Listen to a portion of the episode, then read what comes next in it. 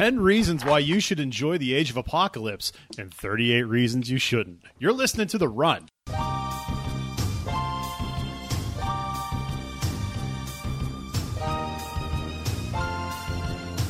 This is the dawning of the Age of Apocalypse. Age of Apocalypse. On the Run. Podcast.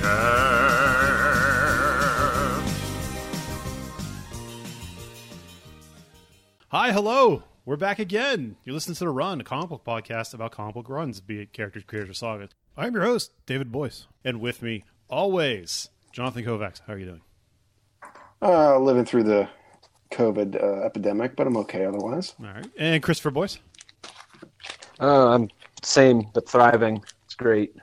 We are currently reading the Age of Apocalypse saga. If you didn't read the description whatsoever, we're coming to the end. Or of if you it. forgot forgot what we were doing, because Yeah. it's been forever. Yes. Well, I mean, it was a few weeks since last episode.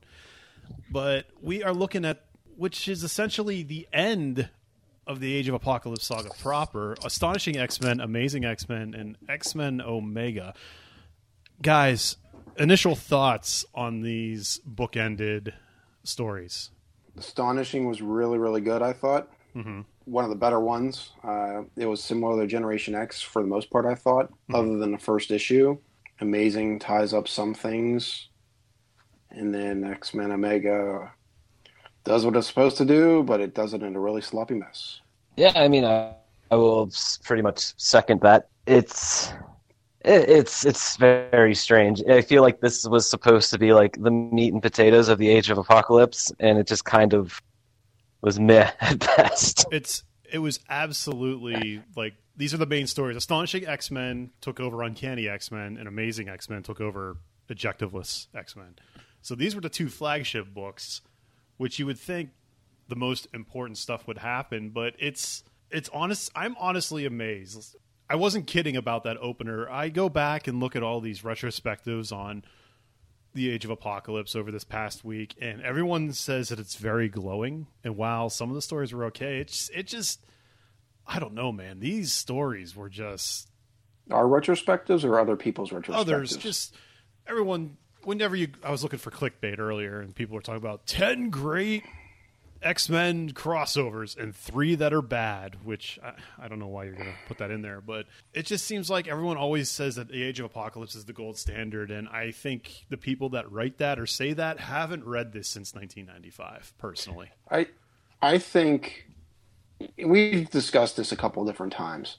The Age of Apocalypse is the gold standard of not so much writing, but ideas and the way to throw crazy shit at the wall and let it stick. You know what I mean? The implementation? pull, yeah, that they were able to pull off this crazy shift of the books and and just go boom here's the main x-men titles for four months this is what you got this is what happened this we did this and this is it i think that if you and we've also discussed this i would love to see a really good writer go back and honestly flesh out five ten years worth of stories before this stuff ended. And honestly in my opinion they could really do a good job of re they could hit all the hot the points the major points in these in like especially alpha and omega but they could redo it. It could be done a lot better. Um, you know there's a lot of good stuff here. There's a lot of good ideas here let's put it that way. But i'll be honest when i was reading x-men omega and i went back and i looked at it and i saw that mark Waid did did it and i'm like are you effing kidding me yeah, it- this must be like early in his career because I'm like, uh, uh, you know, I'm holding my holding Mark Waid up to the standards of Daredevil and Here Comes Daredevil and all the other stuff that he's written recently, and I'm I'm like, unless it was just that he got this pile of mess and he had to make it work, is what it, my guess would be too. But it's still, it's I don't know. I would say because yeah, it's still pretty early in his career, um, and he definitely doesn't have enough pull as much as he does now, probably with editorial. So like, the, you know, he had to make it work the best he could, and I don't fault him for it. I just kind of fault the times, if I'm being quite honest, because it's just it's so '90s, like almost everything about it. It's Oh, Like, easily, it- yeah. yeah, I mean, we as we all know, the the, the stereotype for '90s comics is Youngbloods, is we rip on all the time. But like, if you can't see the inspiration between one and the other, it's like he has to be blind. It's crazy. To give Waid credit, he only did the dialogue. Lobde- Scott Lobdell did the uh, storyboarding for X Men Omega, and since we're What kind of can you can you answer that? What does that mean? I don't know what that means. Um, that means whenever you see someone that does a storyboarding and then someone that does dialogue, essentially the storyboarder hits the notes. He's like, "We have to have this, this, this, and this happen in this order." You just write in the word bubbles. yeah, exactly. That's like, that's what I was. I need- Okay, I, I, I needed a fight with Magneto and Apocalypse. I need Rogue to say sugar, and I need Wolverine to fight someone. So then the dialogue guy will go ahead and fill all that in for him.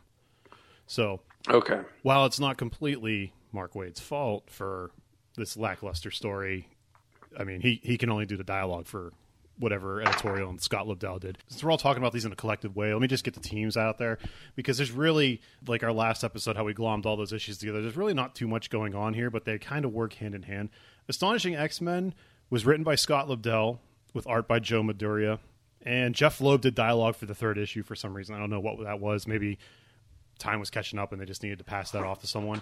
I didn't really notice any Jeff Loebness in that issue personally, but whatever. Yeah, honestly, I didn't even. Honestly, I didn't think it.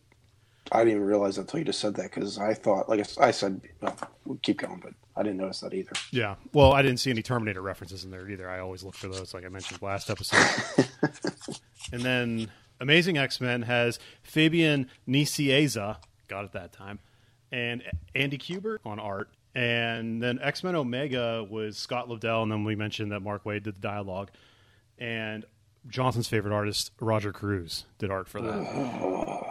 I, it's really amazing that Roger Cruz was the close, the opener and the closer for this. I could have sworn when I originally read this, this was Joe Madureira, but I think we all thought that because he did the cover for it, and his artwork looks similar to Madureira. oh, absolutely, it just it looks like Rush But as a Madureira. and I, and I feel like as a kid, we wouldn't have been able to really notice the difference. I'm going to say. yeah, And Oh, I was really excited looking at the cover of Omega, at least the one that I have. It was uh, Uh, John Romita John Romita, and uh, inked by Klaus Janson, and it looked really fucking cool. I'm like, all right, and then you open it up, and it's like, oh, what the shit? Yeah, that that cover was a cock tease when you had Romita Jr.'s art there, and then you just open it up to lackluster looking manga art, and yeah, it was disappointing to say the least. So, Astonishing X Men, this is the flagship title, supposed to be the flagship title, and the team that we get is very lackluster. I like the idea of Rogue being the team leader, but then you have Sabretooth, who did we ever realize or find out why Sabretooth defected? No, because he he was already on Magneto's team uh, in X Men Chronicles two that we saw whenever right after Wolverine uh, got Jean Grey out of the pens. Yeah, we never got to see why he defected over to the X Men. He's just there. He has his sex slave gimp, whatever you want to call that, on his back, uh, Wild Child, which he just just carrying this body around and then just wakes him up and he goes off and gets fucked in the ass or something. I, I don't know. It's he seemed useless. We have Morph, our first appearance of Morph in the X Men Yes. canon. You did you like Morph? I did. I've all I, so my my first real initial exposure to some of these characters was through Exiles. Yes. Um, so that's where I know Blink and Sabretooth and Morph from, and I very much enjoyed Morph in Exiles. So seeing him here and just doing some goofy shit, like when he is talking to, when he's disguised as Magneto, and he's, or was he, Yeah. was he pretending to be Magneto? And he tells yeah, at them like, end, you need yeah, to, he uh, talks to uh, Quicksilver and he says, "Remember to tell them to floss." yeah, he's like, wait, what the fuck? And then he just turns into giant lips, like Looney Tune style. I didn't care for him too much myself in this. I liked him in Exiles. I, I feel Scott Lobdell just took the template of '90s Deadpool and ran with it. I did like the little sight visual gags, like you mentioned that, or when he pretended to be Holocaust and wore a top hat and did his little dance number. That was hilarious. Yes. But other than that, it was just annoying puns and it's bottom barrel jokes for me personally. The other people on the team was Blink, who was also a newish character, or no, it was a new character, not newish. Who No, she yeah the last because I was just looking at it um because the last time she showed up and she disappeared immediately was because uh, the Phalanx Covenant happened right before the Age of Apocalypse. Right. So she was in like two issues of that and then that's right. died and then she showed up here.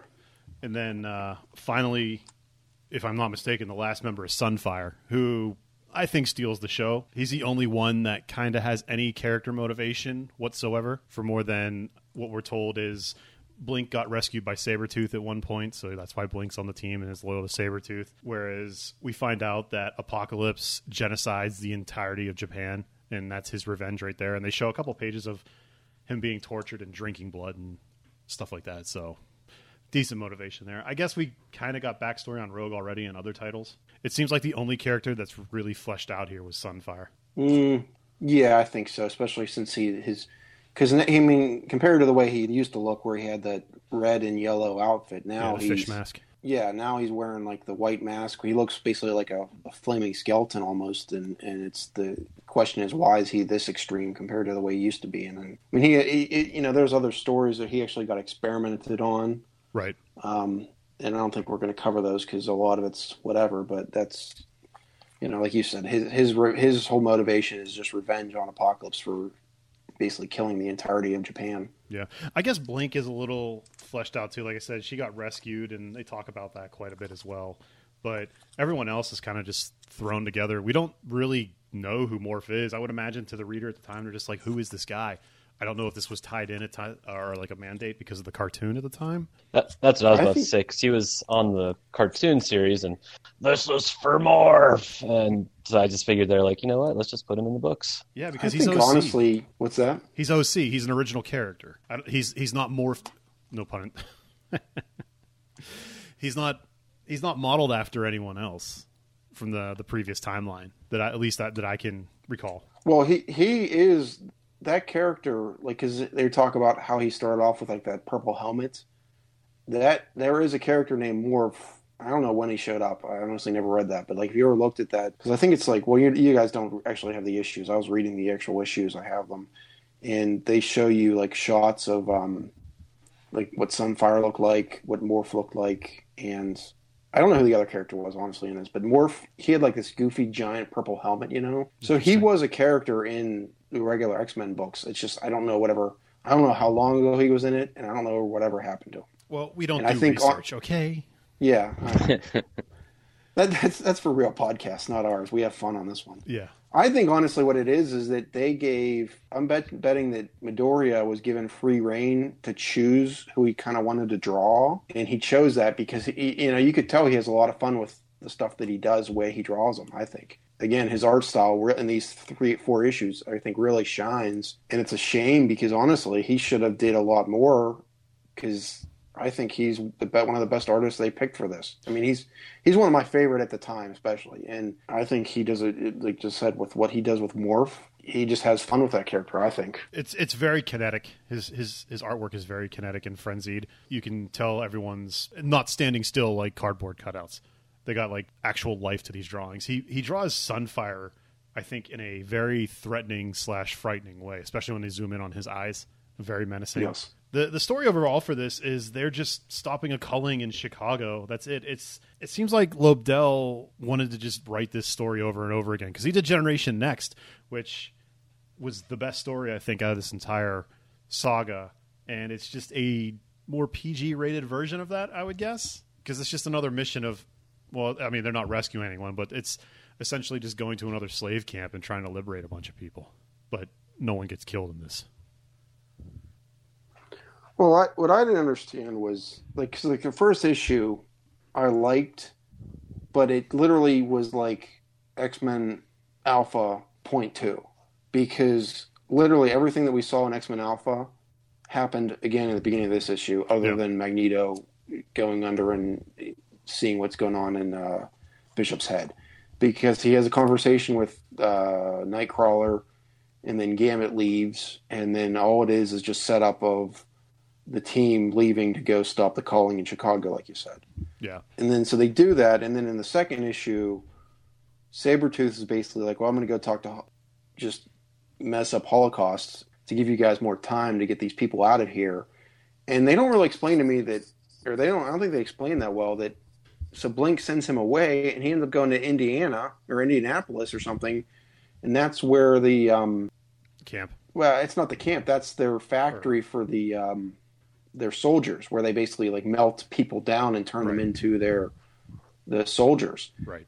And so Sabretooth fights him. He sends Wildchild back. Basically, the X Men come and blah, blah, blah. They save the day and destroy the factory. The I- Infinites, they destroy the factory.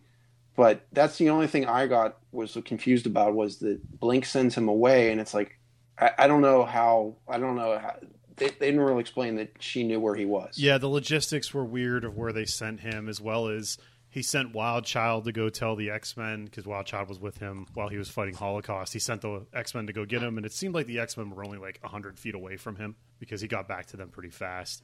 It just, I don't know, it just the art really saved this book for me.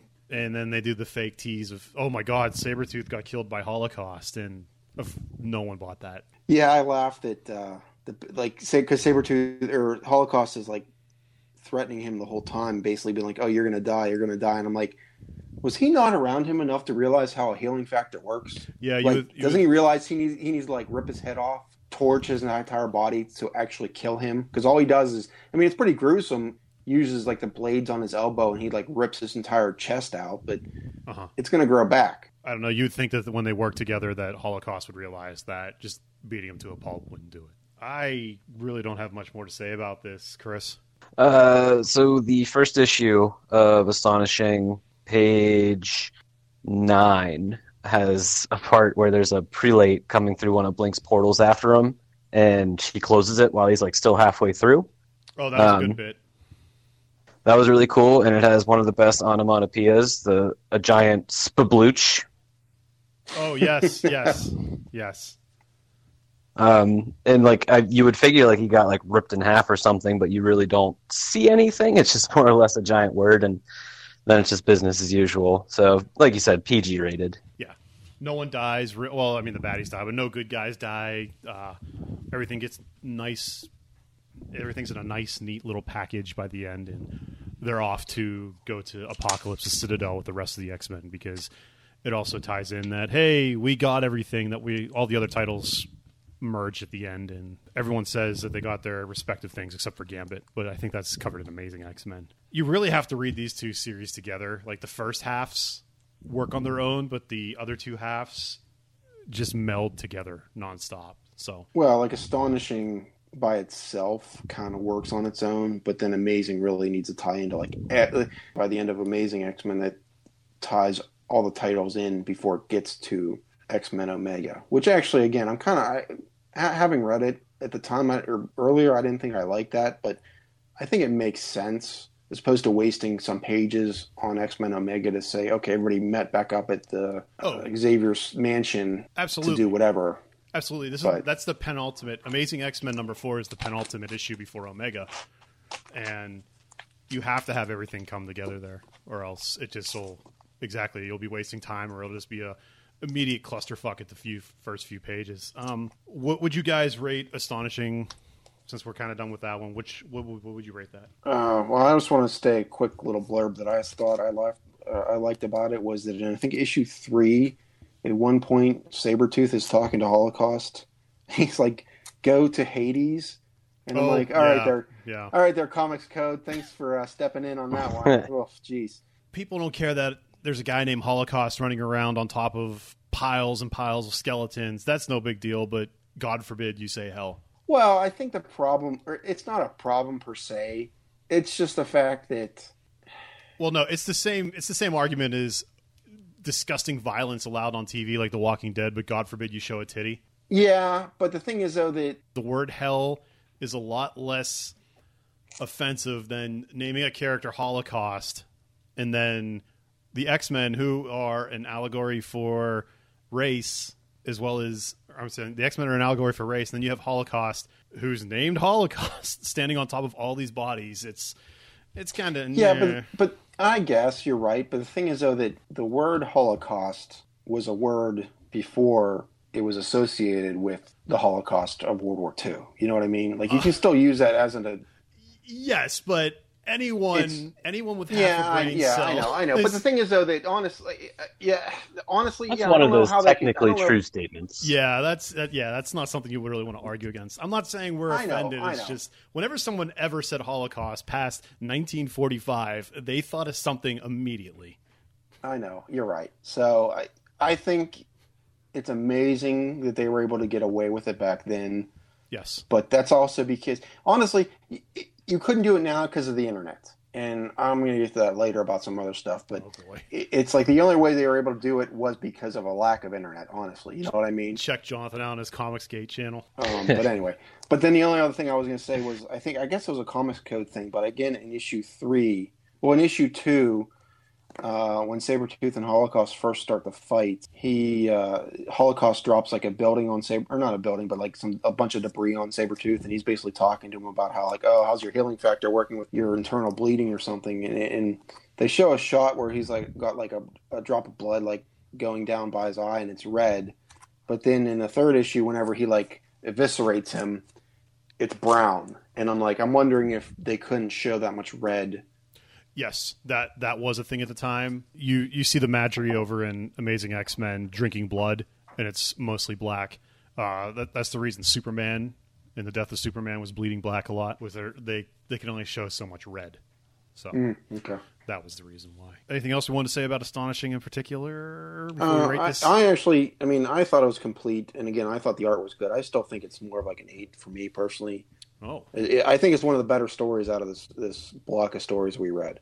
interesting. Um, the whole getting from Chicago to Indianapolis thing, eh. But other than that, and, and the lack of speed in the first book, but still, I think it's the whole story of them um, trying to save the people from culling and then basically shut, shutting down the uh, factory. I, I think was a decent story.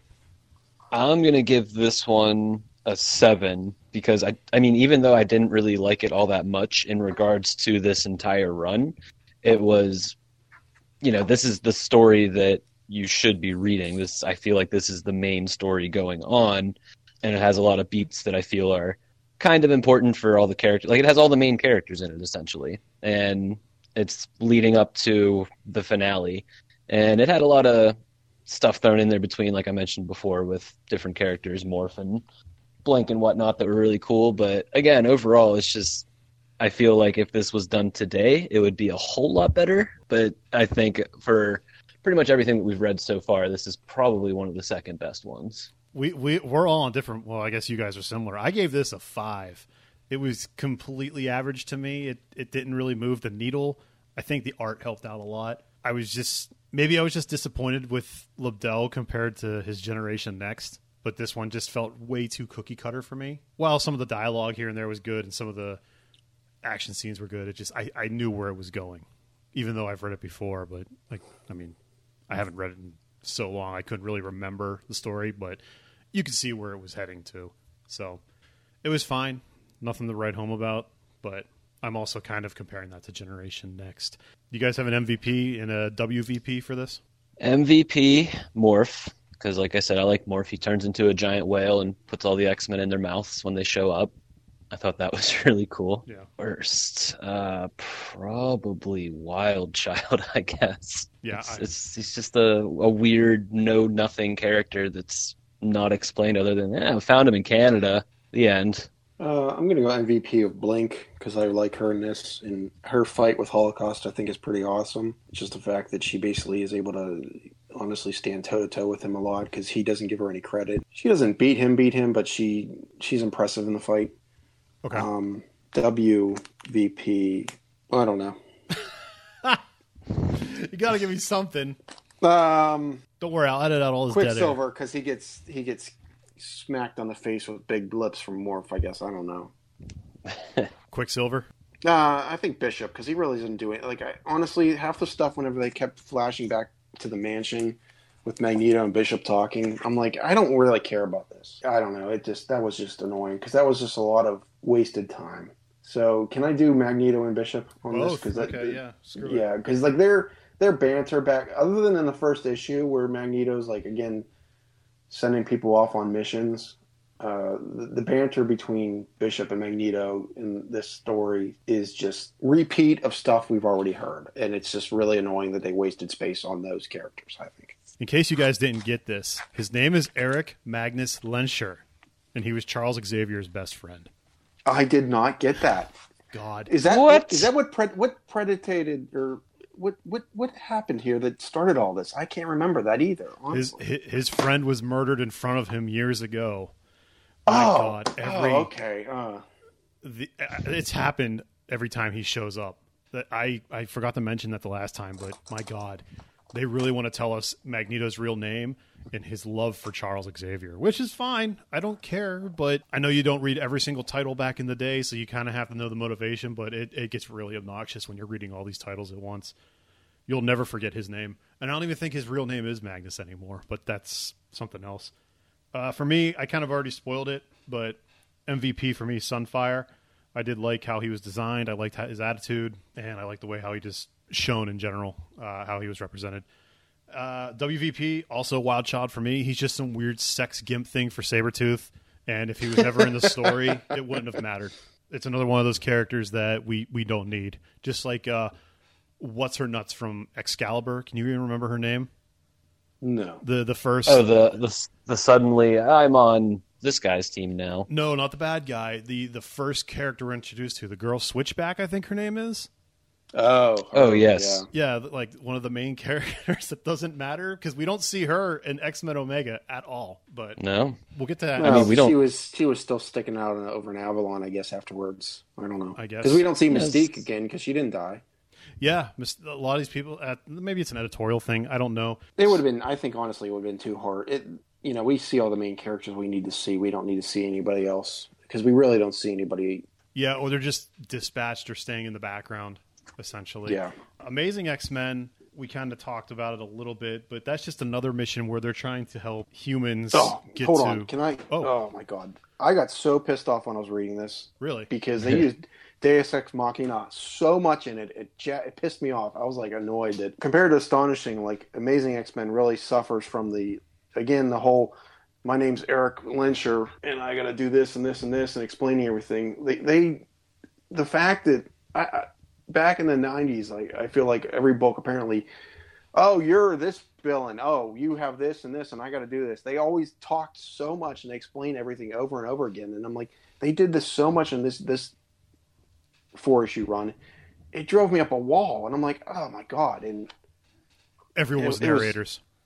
oh, it was horrible. And then especially with the one guy that apparently somehow digitally enhanced or changed a CD, even though that's completely impossible. And I'm like, what is this? A thumb drive that's now a CD? yeah. That made no sense. And a lot of like, again, What's up with Banshee and the way he looks? It's like he stole stuff something from Mister Sinister's closet. I like his video personally, His but weird ass arm talons. I don't know. I don't know. Seems yeah, like yeah. It's, it's, it's his original costume made sense because he, you know, pushes himself off the ground with his voice and uses the wings to glide or whatever. Sure, Yeah. but this, like, yeah, he has straight up big old spikes. He looks like, like you said, Mister Sinister.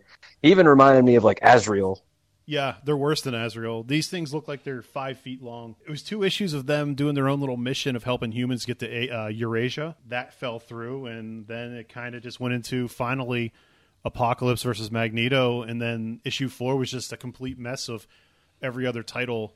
I mean, they had to do it, like we said earlier, but every other title just converging together in this issue, where everyone was saying like, uh, uh "We got Destiny and we got Illyana and yada yada yada." I mean, Well, what doesn't make any sense to me is that the first beginning part where basically they go to help the Sentinels evacuate people to, you know, you said Eurasia. yeah, and we And- see this happen in Weapon X as well. We see the outcome. Well, we see basically, yeah, because Weapon X, you know, the way it happens is that here in Amazing X Men is whenever they load them up in the first two issues, and then by the second issue of Amazing or Weapon X is whenever they unload those people because Copycat and that cybernetic guy ended up showing up in Weapon X that issue Weapon X. You know, Yeah. like I said, it doesn't make any sense because the whole beginning, they, they they wanted to upload a CD to the Sentinel so the Sentinels wouldn't see them as threats, so they could help the people evacuate. Yeah, Sentinels f- kill all mutants on sight, so they were trying And to I'm like- that.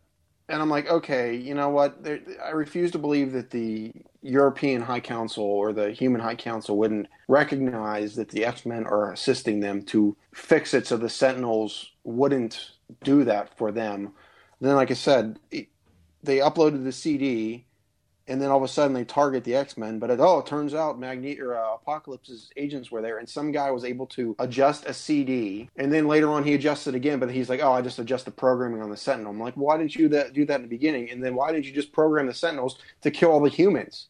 What? Why are you like? Because they eventually reprogram them through some. Like I said, Deus Ex Machina BS, and then they evacuate the humans. And I'm like, I thought Apocalypse was like, screw all them, kill them all. I'm like, what? What's the motivation here? I didn't. I didn't get it. It seemed like a very convoluted way to get them to fight a Sentinel in this alternate universe. But they didn't even really fight it. They like the, at the beginning they did, but it was a hard light. It was a training mission. Da- Their version of Dazzler made. Well, no, at the beginning, Dazzler they were practicing on one that wasn't even a real Sentinel. Dazzler like was able to make a hard light version of it, hologram that they were like Yeah. playing around with and, and planning their mission on it. Well, this was their version of the Danger Room.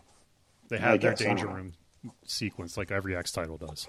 Yeah, I feel like there's two separate stories going on. Mhm. Like I feel like the first two issues are its own story, and then it kind of just transitions into the shit that you want to see, which is you know Magneto versus Apocalypse. Like we actually get to finally see Apocalypse do something other than just stand menacingly and say soliloquies or whatever. Like so that was pretty fucking cool. Yeah, Magneto got his ass handed to him pretty handily. Well, I like. Yes. Though, I didn't realize that how. I guess he got depowered a couple years ago. Whenever he like made uh, Apocalypse's ship crash, hmm they talk about, and I'm like, I, I didn't realize that. And honestly, I don't think I've ever actually read Amazing X Men before we did this. I know I always read Astonishing, but so I didn't realize that, which I thought was kind of neat. I did like the initial fight of Quicksilver with Abyss, made Abyss go inside of himself, and because he's like some kind of weird vacuum inside of his body or something, and he like put himself inside of it, so he was like sucking himself into himself, and which was kind of cool. I thought, but I'm I'm kind of disappointed that you mentioned Abyss because I was going to go this entire sequence without mentioning him to see. oh, I'm sorry. Well, it's just he's that useless in this story. He is one of all the horsemen. I mean, Holocaust does a little bit more, but all the horsemen of the apocalypse are absolute jokes in this. And if they weren't called the horsemen, you wouldn't give a shit about them at all. Abyss is a total joke. He's just Plastic Man. He's Plastic Man, but evil essentially, and not even as cool, I guess. I don't even understand why he's a character. Like they should have just made him and Shadow King one character. Yeah, because Shadow King's in this too, and they work kind of side by side, I guess. It's but Shadow King was over in Excalibur, so I don't know. Yeah, but they Yeah, but could have he's made Shadow Shadow King could have been one of the horsemen, and it actually would have been pretty cool. Yeah, it would have. Yeah. yeah. All the Horsemen are a complete joke in this series, but they're always a joke. Because besides Wolverine and Hulk, his, and I guess Archangel, no one really cares about them. Remember when Gambit was a horseman? Oh my god, we don't want to talk about Gray hair Gambit? Oh no, watch out! He still sucks. I think they made him a horseman just to give him his vision back, if I recall. But whatever. That's that's some Chuck Austen shit. I think. Again, with the Abyss fight, though, was and I was waiting to read. I was looking forward to reading this because in the first, I think it's the first issue. Maybe it is in the second issue. Whenever initially Banshee finds him and he's like, "Oh, get me Quicksilver. I've got a history with him."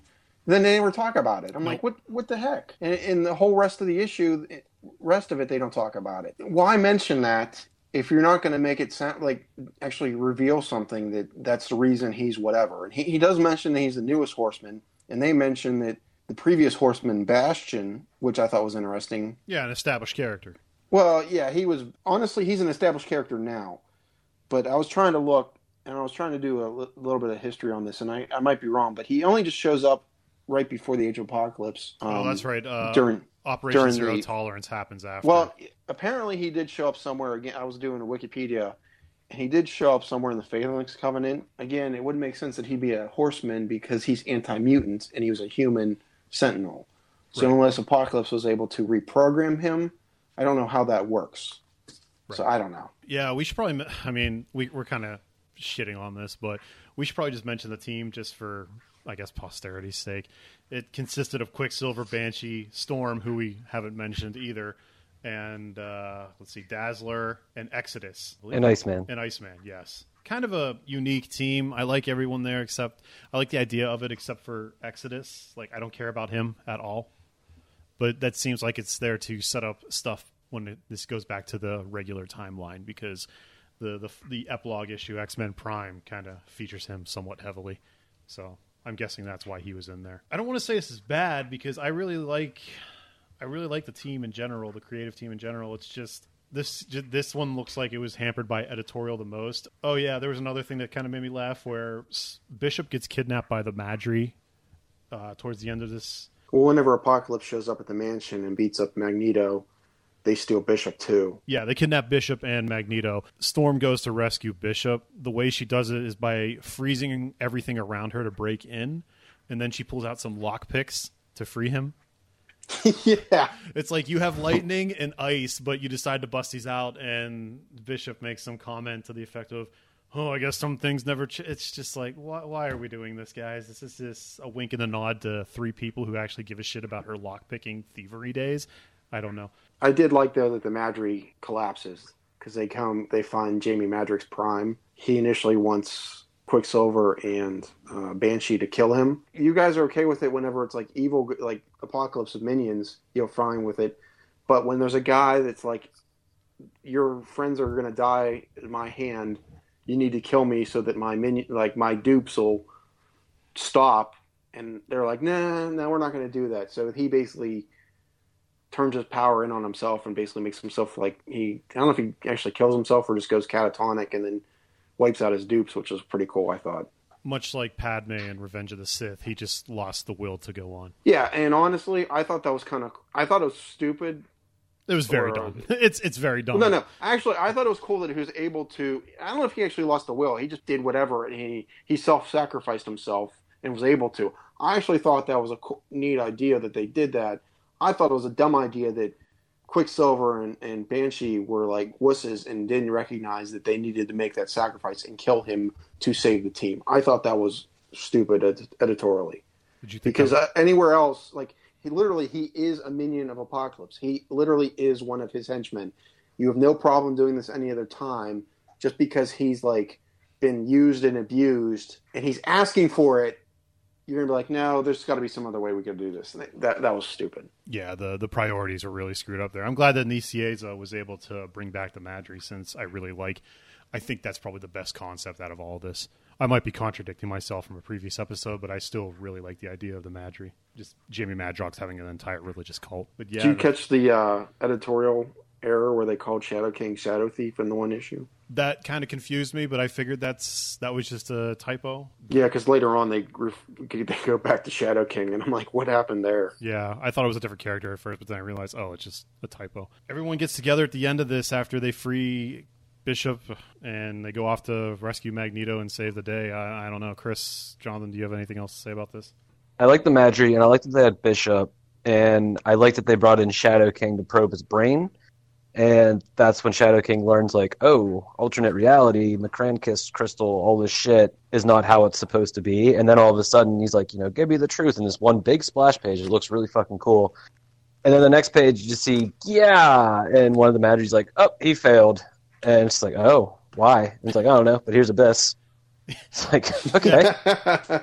So I figure- Yeah, I mean, it it should have just been the same character the entire time. But I think this is the biggest missed opportunity with this story is Shadow King finding out about the old timeline and the alternate realities and stuff, and it should have been them finding that out and then bringing that to Apocalypse, and then them trying to like them all knowing that this is not how it's supposed to be, and Apocalypse trying to prevent this and making this the Mc- the M'Kraan crystal like more of a center point of the X Men trying to get everything back together as opposed to what we got, I guess. Yeah, I just feel like this was is a bigger in the third issue? Did that, did that that happened in the third issue, didn't it? Yes. all the issues actually kind of went chronologically. We're reading them in a series you know all the Amazing X Men one through four, but the way it's actually in the you know they they want you to actually read this Astonishing X Men, then X Man, then Weapon X, and whatever. Like there was an order that I think that it would have followed better, and that would have made a little bit more sense. We're just kind of reading them out of order because, and we know the end, all what what's going to happen at the end, but uh, Yeah. I think it actually does kind of work out the way you're asking, it, you're saying, Chris. Yeah, yeah, that's true. I just feel like that should have been more of the focus of the entire overarching story, other than, well, we got a peace treaty with Apocalypse, and I think he's gonna break it. Like, you know, like what the fuck? Well, I mean, in X in X Men Omega, he kind of realizes. I mean, he finds out about the alternate reality, but he just wants to go to a different reality with it instead of just stopping everything. He's just like, oh, just go conquer another reality. It's no big deal. But before we get into that, uh, what do we want to rate this? Uh, this one is getting a five from me. Um, the first two issues get zeros, but then the last two issues get like I don't know if I want to say ten necessarily, but it got really good towards the end there. I just feel like uh, it kind of hit it missed the mark that I was hoping that it would hit, but it had a lot of cool shit. You mentioned the Madri, you know, finding out about the alternate realities, uh, and then just finally tying this into the end game.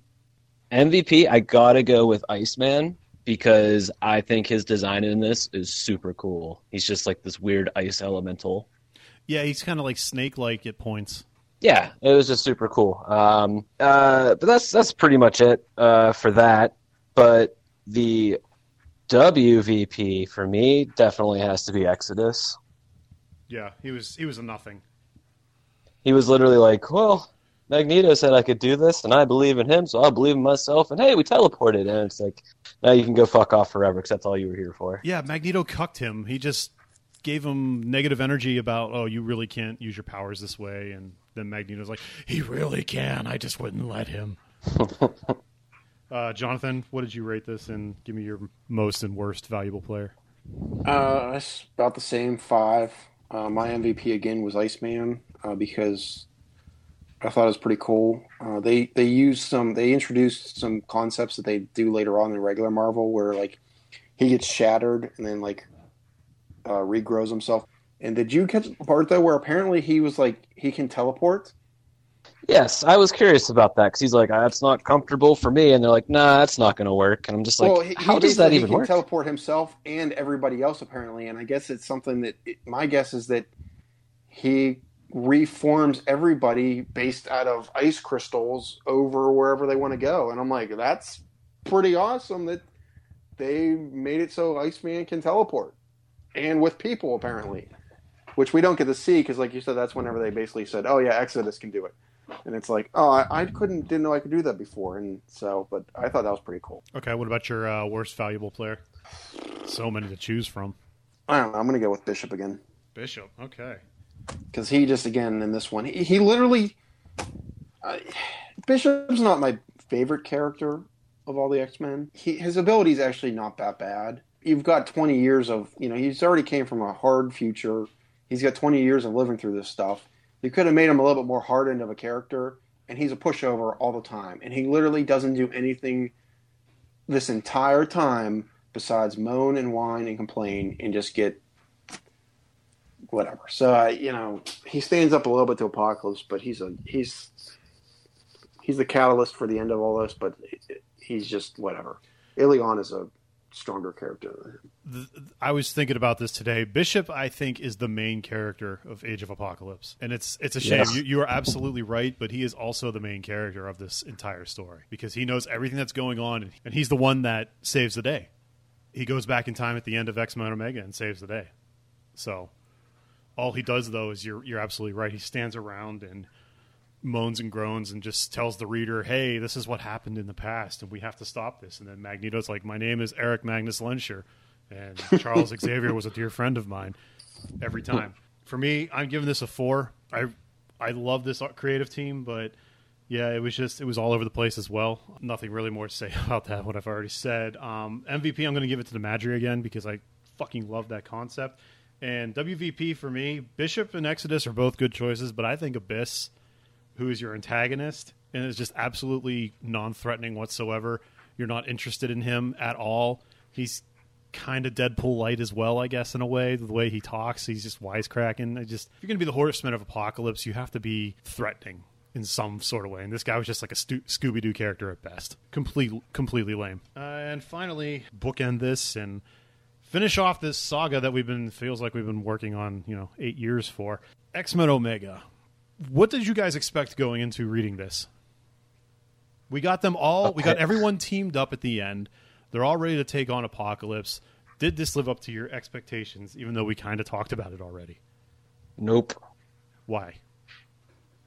Um, it just it it did kind of pay off in the sense that it's just like, hey, this is the end. It's how it's you know, apocalypse is defeated and we're going back to normal. But it was just like the beats to get here and to see what actually ends up happening was super lackluster.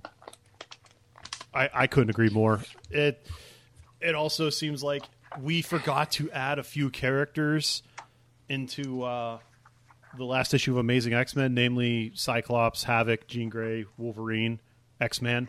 So we're we got to throw all these guys in here as well. Uh, Jean Grey just gets killed by Havoc. Cyclops gets pissed off, and then Wolverine kills Havoc. That's really all their all those characters do. Um, X Men feels like a X Men. We really liked X Men for what it was, if I recall. But Well, you figure at the end of X Men is basically like right when he shows up, where he's climbing the Tower of Apocalypse. yes, but the problem is, do we really believe that this is the chosen one, or was he just shoehorned in there because they needed a Cable character and he was the one that took over Cable's book? It didn't feel like this should be the guy fighting. You know, it felt like it should just be Magneto or Magneto and a combination of other people. I would have been happier with Gambit fighting him because then we would get to see Gambit die or something like that. Uh, I guess I'll agree with that, but I mean, unfortunately, yeah, he was. I, I'd be curious to know at what point, because X Men continues after this. Correct. I'd be curious to know at what point they figured they had a hot commodity and they were going to continue, just continue him and and do what they did with his character, so that they brought him over to the regular six one six continuity. I think You know I I, think the sales and probably the the letter writing at the time, if I recall, is what did it. I think his book sold Like- the best after uh, Astonishing. But I mean, even then, still, it's like you can't make that decision right away. They would have had to have known. Oh, sure you can. The first issue, absolutely. Well, yeah, after the first issue, and then as long as the other ones were going the way that they were going, I guess. Um, although I guess you know, honestly, they could have did whatever because the way that the art works, you don't really see him until the issue after this, honestly. So I guess you wouldn't know what happens to him. This this just turns into the X Men storming the Citadel, Apocalypse launching a bunch of nukes. To he takes out the Midwest. He's about to take out Manhattan, but Bishop No, goes, not Apocalypse. It's the uh, Human High Yeah, Council. I'm sorry, the Human High Council. They just decide to nuke America because you know the best way to get rid of apocalypse is nukes, I suppose. But it just, I'm looking through some of this art now. I, I actually found the Instagram password, so I started uploading stuff again. Check that out, the underscore run underscore pod if you haven't yet on Instagram. There are some really rushed panels here. Um, at one point, they have Quicksilver here, and it looks like someone just kicked him in the balls, or he saw his grandmother Oh, do it or something like that. The It's- one, what? Hold on, let me see which page this is. One, It's when he's dealing with Dark Beast. No, I'm not talking about that. I'm talking about the issue. The right whenever the X Men pop into Apocalypse's stronghold, Shadowcat looks like she's freaking straight out of like double G boob porn or something. I mean, like what the hell? Like Oh hell yeah! it's just like it, Roger Cruz's art is horrible. See, I I don't care for it, but then there's some there's some panels where he it's not half bad. Like his apocalypse or not his apocalypse, his Colossus and his Magneto. When Magneto fights Apocalypse for the second time, he has some makeshift armor, which is a cool little bit where he just pulls all the metal around him to make armor, and it's like some weird cyberpunk looking shit. And that looked good, but I don't know. Everyone has weird jaw lines as well. You get stuff like the Magneto, and then you have, yeah, like you said, Double G, Night Shadowcat. Yeah, some of it's okay, and then some of it, like you said, it, it's I don't know, it's it's weird. It it doesn't. It his art doesn't flow in this like it should. Yeah. It's like like you said, some stuff he maybe and maybe that's part of why like they changed it or not changed it, but maybe that's maybe that was a product of editorial changes because X Men had to stay. I doubt it because certain things, especially, it's not that pivotal to that part of it. But uh, who knows why it's not as clean as it should be.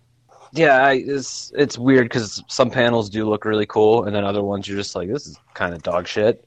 And I gotta say, with the fight between X Men and Magneto and Apocalypse and Holocaust, you know, it wasn't much to it, but I felt like it was um, it, it was kind of like a payoff. Finally, it was like, oh, we actually got to see some shit go down, and the heroes get one upped, and then we just get to see uh, fucking Magneto rip Apocalypse in half vertically, which Yeah. was really cool. Mortal Kombat style. Yeah, that was good. It, it's you. You mentioned X Men as well. It's funny. He's the one that's destined to beat Apocalypse, but then Magneto essentially says, "No, this is my fight. You go after Holocaust or whatever. We'll just destroy what your character was about completely." Which kind of felt, I don't know. It, it felt like a someone changed in editorial at the last moment to be like, "No, we need to have Magneto beat him since he's the main character. Well, in their eyes, the main character. I still think Bishop is, but." I don't know. I do. But also, if you if like, if you know you're gonna have an X Man book, like you figured you want to give him an awesome push to get like readers interested. Like, oh, that's the dude who killed Apocalypse in an alternate timeline, and now he's here. Let's see what happens. But Absolutely. no, absolutely. that didn't happen. I mean, I don't know about you, but honestly, my personal opinion is I think Holocaust is more of a threat than Apocalypse in this, in a lot of this stuff. Well, he also did more. Very much. Yeah, I mean, because he literally can. He, he looks cooler, I think personally. His his design's really cool, and literally he he doesn't do it a lot, but he literally can just like I don't know what he shoots, but every time he shoots somebody and they get caught in his was it a radiation or whatever, they're like instant death. They're like oh, Yeah. reduced to skeletons. Yeah. So I mean, and you know, I know Apocalypse can do that, shoot blasts and stuff from other stories I read that he can do whatever, but again, he gets big. He, he like makes his fist really big in Amazing X Men number three whenever he beats up Magneto and captures him.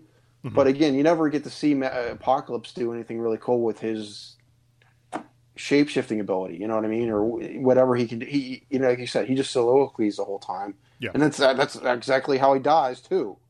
You know, hmm oh, why why are you not doing anything? And I'm like, I'm punching you in the face, Magneto. And Magneto's like, I'm concentrating. And he's like, what are you talking about? And then he's like, well, and then he gets ripped apart. I do like. I do like also Colossus's heel turn. I think that might have been. I. Th- I think Colossus's story might have been the best thing of AOA personally, from beginning to end at least. When they realize that they need Illyana and Destiny to help Bishop go back in time, they realize that they're the only ones that can do it as well because they don't. I, I guess the rules of time travel are different or something to that effect, where they need counterparts that don't exist. So then Colossus realizes that Illyana's dead in the real universe, and he doesn't want to lose Illyana again. So he kind of turns heel and just starts fighting the X Men and accidentally kills Kitty. He killed. Well, yeah, he.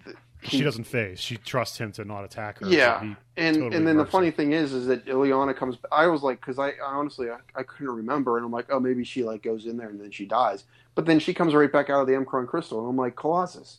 Then again, I mean, he's suffering from PTSD. He he just like loses his shit over it, and it's like if you would have just done your job, you would have been fine with your sister there. You know no, what I mean? but if everything goes back to normal, he knows she's dead, so he doesn't want her to be dead. That that was the whole conceit. And then what's what the only thing that's lame about that is Oh, that yeah, I guess. But again, technically, he, if it goes back to normal, he wouldn't know it went back to normal because he's going to be dead too. Well, So I what mean, does he care? with everything going on, you know, shit's crazy. You get your you, you free your sister from a slave pit, and then you're told that oh yeah, none of this will matter. Kind of would drive a man insane. It just kind of lame that Gambit does the killing blow to him of all people. Yep, and he calls him Holmes. Yeah, he says Holmes like ugh, fuck man, fucking nineties. I don't know, but Well, I like the X Men's yada yada yada line. Was this after Seinfeld did that or not? might be before actually. I don't know. Um, I'm like, oh, come on. but yeah, they they Like- get bit, Just product of the '90s stuff. That's all. Yeah. I mean, Seinfeld is a comic books fan, so I mean, maybe he read it and he was like, "Well, that's a good line." Was that your? Was that like? Let me hear some more Seinfeld from you. What's the deal with all these X Men? All right. all right. All right. That's pretty good. It was nice to see how Dark Beast finally made it into the, the more normal universe, I guess. Because I've I never knew how it happened. I knew he started in this, and I've always just known him as a villain in the main books. But the fact that he like he was supposed to teleport himself inside the crystal, Yeah. and Quicksilver fucked it up. So I guess that translates to him making it to the universe. I'm like, okay, I can accept that. You transport yourself into the thing that's a gateway to every alternate reality, and there you are, perfect. There was four stowaways. It was him, Sugarman, X Man, and I can't remember the fourth one. Holocaust. Was it? Oh, it was Holocaust. He got out. Yeah. Okay. See, the only thing that's confusing about Beast doing going through the M'Kraan crystal is that he goes into his teleporter. Then, like you said, it's the scene when Quicksilver gets kicked in the nuts. Yeah. Uh, but Quicksilver goes over the computer and starts putzing around with stuff. And then he's like, according to his readouts, the Beast had planned to rematerialize in the very center of the Emcron crystal. Well, then where did like we we find out that he did get there? So where did I don't understand what Quicksilver even did. You know well, what I mean? maybe maybe he was on like the outer edge of the M'Kraan crystal or something. I, I think it was implied that he could control where he Beast was trying to control where he would go, but instead got shot to one destination instead of infinite destinations. That's my. I don't know. It. It, it's it wasn't really clear. Yeah. I agree with you, but Yeah, maybe you're right. I don't know. It just doesn't make any sense to me. I don't know. Yeah, I mean Bishop. They, they get Bishop to go back in time and stop Legion from accidentally killing Xavier, and then he just scolds Legion, and everything just turns back to normal. You get a couple pages of fallout of Charles and Xavier, or Charles, Charles and Eric Magnus Lehnsherr talking to each other like, "Oh, what the hell happened? I don't know. It feels weird." And I felt a loss that was like a son to me or some shit like that. Like we said, we get Apocalypse's death, Magneto and Rogue embrace, and then the world just gets reshaped, and that's it. I mean, that's the end of Omega.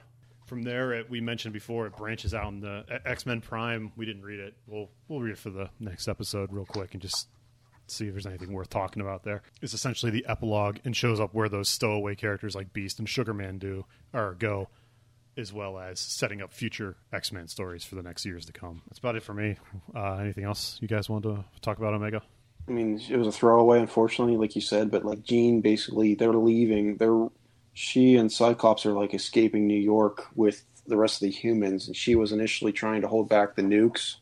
Yeah. And then that's whenever uh, Hol- or um, Havoc kills her, and then basically Scott's like, "You idiot! Now the, we're gonna get bombed and die." And then basically at the very end, that's yeah, everything dies in a nuclear inferno. In theory, she would have held it, but she didn't. I feel like this is some like final season of Game of Thrones shit if the entire series of Game of Thrones sucked. like it was it was cool because it was like it hit some of the beats that you were hoping for and expecting like with you know them be- defeating apocalypse and assaulting and all that like the the citadel or whatever his tower whatever it's so disjointed like you didn't have to have other than you know Jean Grey holding the nukes back which again you could have definitely wrote around that it's just like Wolverine and Cyclops totally useless um, I feel like the X-Men fighting each other again just totally useless in the grand scheme of things Oh yeah, Angel was in here. He suicide bombed. Totally useless. Actually, I thought that was the. MVP play of the book, personally, because if Really? he hadn't done that, I don't think the X Men could have gotten into Apocalypse's Citadel. Uh, they would have they would have found another way in. I think Angel killing himself or blowing himself up to open up Apocalypse's citadel. It felt like they could have done that any other way to get inside that building. It just felt like oh, we don't have anything for him. So Well, yeah, unfortunately, because he lost his one. We didn't mention that that in exactly, that's Amazing how X-Men. useless he is. Well, no, that his one. Uh, His girlfriend. Yeah, Karma. she, she she was the one that basically revealed to Apocalypse exactly where the mansion was because she's a psychic or a telepath and she siphons information off of people in the club. What's his name? Sebastian Shaw squealed on her and turned her over to Apocalypse, and that's how they they got to the X Mansion and captured Magneto. So, like you said, Archangel or Angel, she dies, and then he suicide bombs himself. Yeah, it's I don't know. It was nothing for me. The fact that we didn't talk about him until now kind of proves that he was kind of sucky. I give this a three. I think this ended on a wet fart. The the Colossus thing was cool. Apocalypse is dying was cool, but it just felt like they needed to wrap this up, and they it was a Friday afternoon, and they wanted to get out of there. I didn't feel any closure because everything got erased. Really, nothing came of this afterwards. I mean, you could say that about any crossover, really, but it just the way it ended so suddenly. There was no epilogue for it. It's just it ends in a nuke, and we're to assume that everything goes back to normal. It just it just felt disjointed to me. Uh, yeah, I give it a three. My MVP is Colossus because of what I mentioned earlier previously, and Gambit because he killed Colossus was my WVP, and he's Gambit. That's that's also he also sucks still. So Well, I will. I'm to rate this a seven, despite not liking it. Kind of the same flow or same reasoning from before is out of this entire run, you know, this is the shit that's actually happening and matters and what you should be reading. But again, felt disjointed, felt like there was not a lot of payoffs for most of these characters. But for the the main plot points, you know, they were resolved. They they beat Apocalypse, and it was done in a really cool fac- fashion. Um, and that's why I'm giving this obscure character. I'm not sure if you caught that he was there. His name's uh, Erik Magnus Lehnsherr, the MVP. Um, I thought this was like the best of Magneto. You know, the cool fucking armor and fighting Apocalypse, and you know, saving the day essentially. I really enjoyed that. WMVP probably Wolverine again because I guess Age of Apocalypse Wolverine just kind of sucks. yeah, he he showed up, killed Havoc in like two panels, and that was it. And then got sad over Jean, and that was it. Yeah, I do like WMVP, worst most valuable player. That's what I said. Yeah, I, I like. No, I honestly like that though. yeah. I don't know. It's it's just if you didn't read any of this stuff before, it's just like, why would you care about it? And then even reading this stuff before, I'm just like, I still don't really care about a lot of these characters at this time. Yeah, Jubilee was there. She was. Yeah, it did nothing. So, Jonathan. Uh, I'm going to give it a five. Ending point for the story. It works, but the art's horrible. It doesn't flow. It, it's like I said, it was it's rushed. You know, panels don't match each other, and the art's really bad. There could have been better storytelling. Like honestly, like I like the, at the end panels when Magneto's standing there with Rogue and his son. But honestly, I feel like they could have actually had more the rest of the X Men that were there too. I know it's basically about them, but honestly, thinking it should the, the final panel should have been like Magneto standing there with the rest of his X Men looking at that. You know what I mean? Mm-hmm. So uh, MVP, I'm gonna go with Dark Beast just because he got out of there because he, he knew it was up and he got the hell out of Dodge. WVP, I'm gonna go combination of Cyclops and Wolverine only because Cyclops was completely useless and dies immediately for no reason. He like he busts his he somehow busts his visor because he's so pissed off at Havoc, but then Havoc's just like eh, and like shoots him and kills him, and then Wolverine only because he has that like touching moment where Jean dies. He says something to her, and then the thing is, then you see the shot of him kneeling next to him, and he freaking leaves a po- body over top of basically his wife girlfriend's body, and I'm like, what the hell are you doing? You should be like cradling her. So that, that was just stupid. Yeah. So overall, we gave on the averages here. Astonishing's got a six point six. Amazing X Men's got a four point six. And Omega has an even five down the middle. Yeah, it just it seems like in hindsight so far, for the most part, this wasn't the greatest X Men crossover that people claim it is. I mean, but we're only three fucking guys. If you want to send us an email, and trust me, we, we got a lot of them. Uh, you can send those to the runpod at gmail.com. The runpod at gmail.com. We're running a little bit long, but I promise I you, think that's okay. I promise you, because it's pretty late at night, we're going to do some mailbag episode in between now and the next episode, which is going to maybe be X Men Prime. I'm going to look over it real quick and see if it's worth talking about, or I'll just give some bullet points because, like I said, there's some really ugly art in there and it's really long. Um, no offense to the artists, they actually got better over time. Uh, looking at Mr. Bryan Hitch in general, just really weird. I think faces. I hate to say it. I think we should just do bullet points. Yeah, it- we could. I could do them right now if you wanted me to. Honestly, Eh, well, we'll we'll do it next time. It's it's getting late. um, and we're going to be doing the. Let's see, we're not much more. We're going to be doing the 10th anniversary celebration of Age of Apocalypse back in 2005 when they put out that miniseries, plus a couple one shots or something like that here and there. I think there was also with that as well. And then I think we got Uncanny X Force and the Age of Apocalypse series from 2013. And I think that's going to do it before we get to our next miniseries. Um, we might have to cut out that Age of Apocalypse is it really that bad? after. Oh yeah, Oh. we can. It, it's Okay. we Well, could we'll see. maybe do like we'll talk about that. Like we should maybe do the first issue where they kicked it off at, at Uncanny X Force 19.1. Yeah. And then just do the end of it whenever it because it, ended in its own little story arc of a couple other tie-ins at the time. Okay. Okay. Well, we'll see. It's it's it's really bad. I mean, I- again, like you said, I, I think that the idea behind the Age of Apocalypse was fantastic, and I'd be curious to read some of these things. Are, are we gonna we're gonna try and do that right, where we read these other people's reviews and, and we basically yes. Yeah, we're gonna Okay. we're gonna look at some people that have held them in higher regard and see if we agree with them. I'm not here just to shit. The whole point of this podcast is to see if stuff still is you know holds up or is it as good as people say it is back then. Who knows? Is is this run actually a good run? Uh, I don't know. Like I said, we're just three guys. It's really weird so far how poorly this has aged for us when it's been lauded so well. Well, like I said, it's just it, it was a really good idea. It was really ambitious, and they were able to do it.